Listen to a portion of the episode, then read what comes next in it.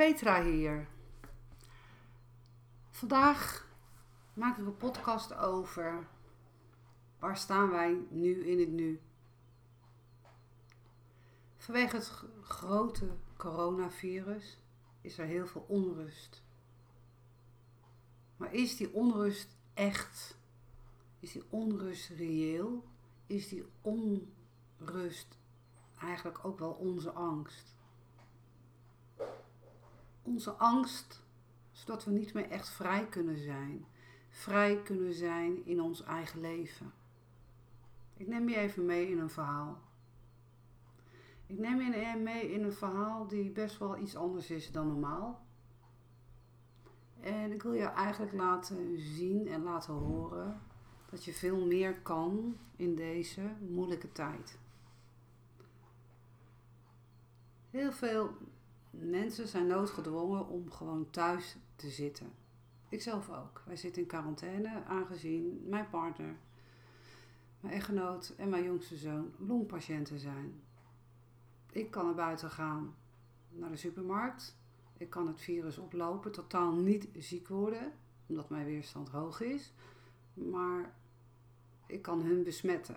Dat maakt mij dus zeg maar kwetsbaar in de zin van, ja, wat ga ik daar nou mee doen? Ik heb besloten om gewoon niet meer naar buiten te gaan. Ik haal alleen maar een frisse neus wanneer het nodig is. Dat houdt dus ook wel in dat ik afhankelijk ben van andere mensen. En ik vind het heel erg lastig om afhankelijk te zijn. Dat zit in mijn aard. Maar ook in deze tijd leert het mij dat ik wel hulp mag vragen aan andere mensen. En waarom is dat ook voor mij iets anders? Omdat ik een ongelofelijke gever ben, ook in mijn praktijk, mijn eigen bedrijf. Ik doe heel veel voor anderen. En nou is het ook voor mij ook een spiegel dat anderen ook eens wat doen voor mij. Snap je? Zo relativeer je ook wel even.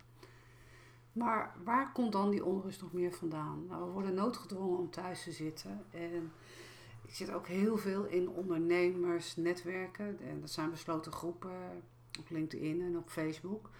En dat heeft me ook wel te denken gezet van online ondernemen, online een programma verkopen, bladibladibla. En het verbaasde mij dat ook in deze tijd dat ondernemers elkaar gaan helpen in die netwerken om elkaar ook gratis te ondersteunen.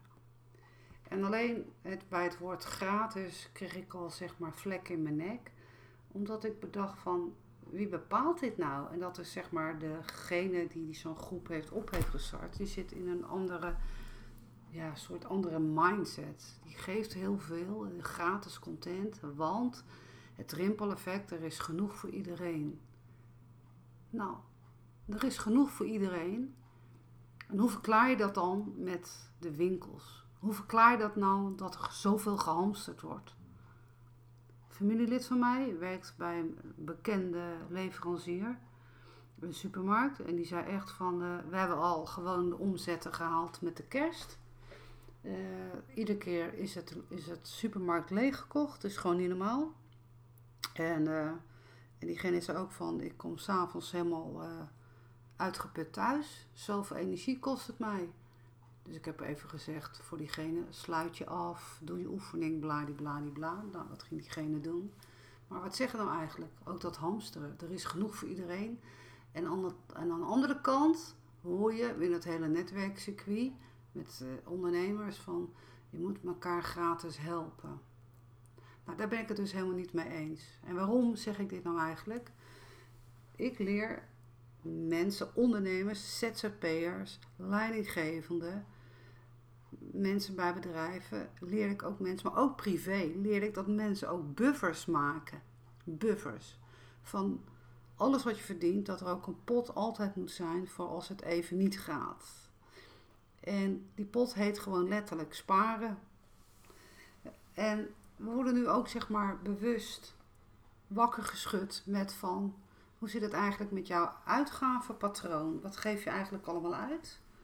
En ook heel vaak aan heel veel onzin dingen. Dus deze podcast geeft dan eigenlijk ook wel aan dat je bij jezelf kan relativeren van, weet je, uh, ik ga eens ook eens eventjes helemaal door mijn eigen financiën heen. Wat koop ik nou eigenlijk? En hoeveel besteed ik eigenlijk aan mijn boodschappen? En uh, hoeveel kleding koop ik eigenlijk per maand, per week of weet ik wat, per kwartaal? Of hoe vaak ga ik eigenlijk uit eten? En hoeveel make-up producten haal ik eigenlijk? En hoeveel boeken bestel ik eigenlijk online? hoeveel prolaria's koop ik eigenlijk voor in mijn huis? Het is letterlijk, word je bewust gemaakt van, klopt het eigenlijk allemaal wel? En dan merk je eigenlijk, als je dat doorheen gaat, merk je eigenlijk dat je dus ook heel veel onzin hebt gekocht. Nou, en vaak van dat onzin mogen we af. En er zijn ook mensen die in de bijstandsuitkeringen zitten. En die hebben het ook zwaar. Maar weet je, die hebben wel de hele tijd geleerd van om met een bepaalde budgetpatroon om om te gaan. En uh, ik vind dat super knap van deze mensen. Of mensen die in de schuldsanering zitten, die kunnen geen kant op.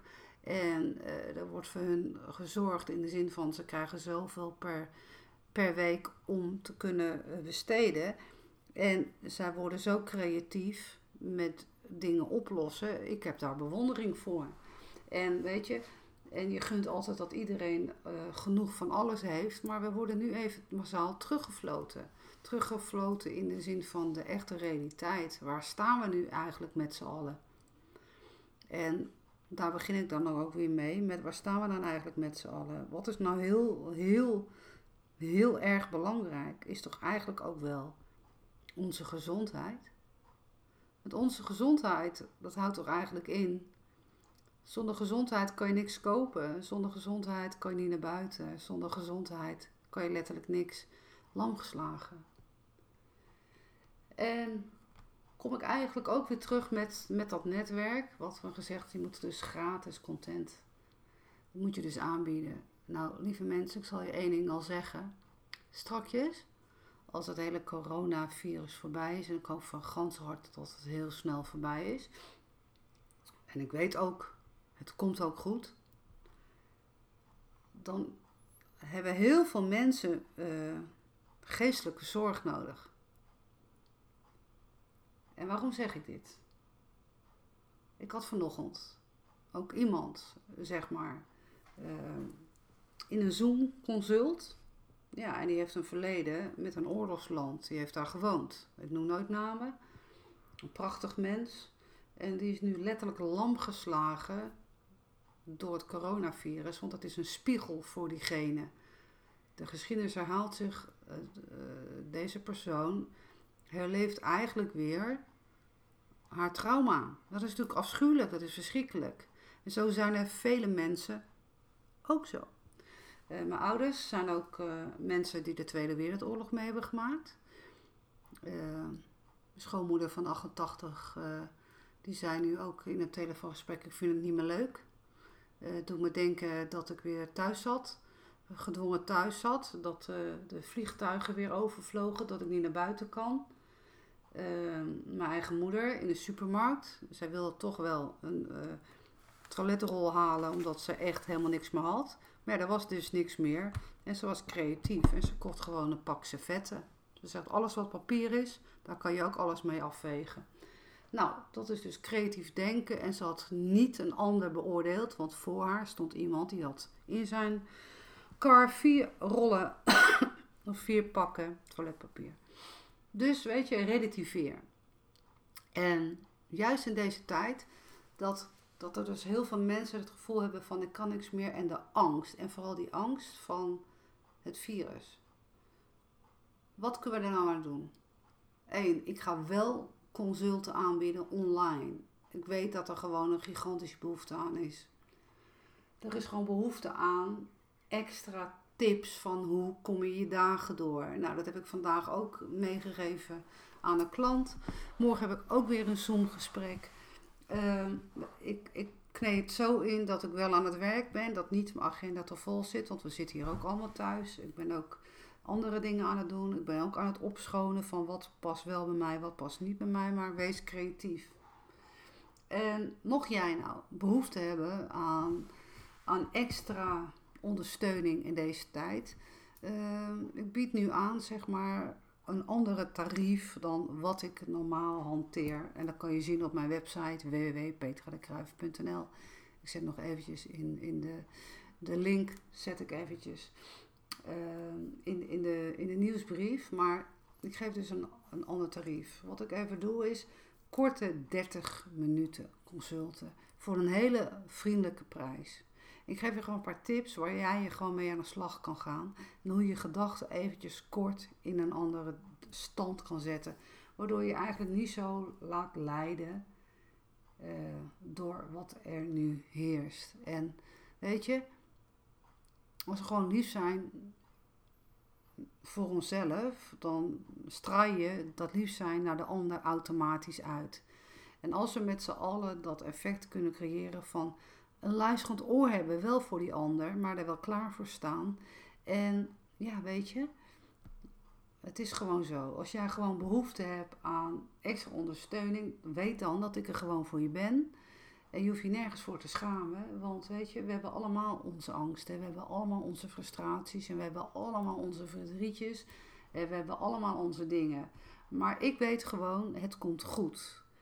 En mag ik het zeggen in de podcast of niet? Ik heb de energieën gezien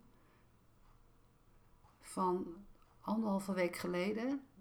Van dat, dat wij het onheilspellende bericht kregen van ons kabinet, onze minister-president Rutte. Die vertelde: Ik heb de dag daarvoor gezien wat er ging gebeuren met Nederland. Ik heb het letterlijk gezien. Ik heb de energie van gezien. Die was echt, echt. Nou, laat ik het zo zeggen. Ik was heel erg misselijk s'nachts. En ik had acute hoofdpijn. Want het was niet te harde, die energie.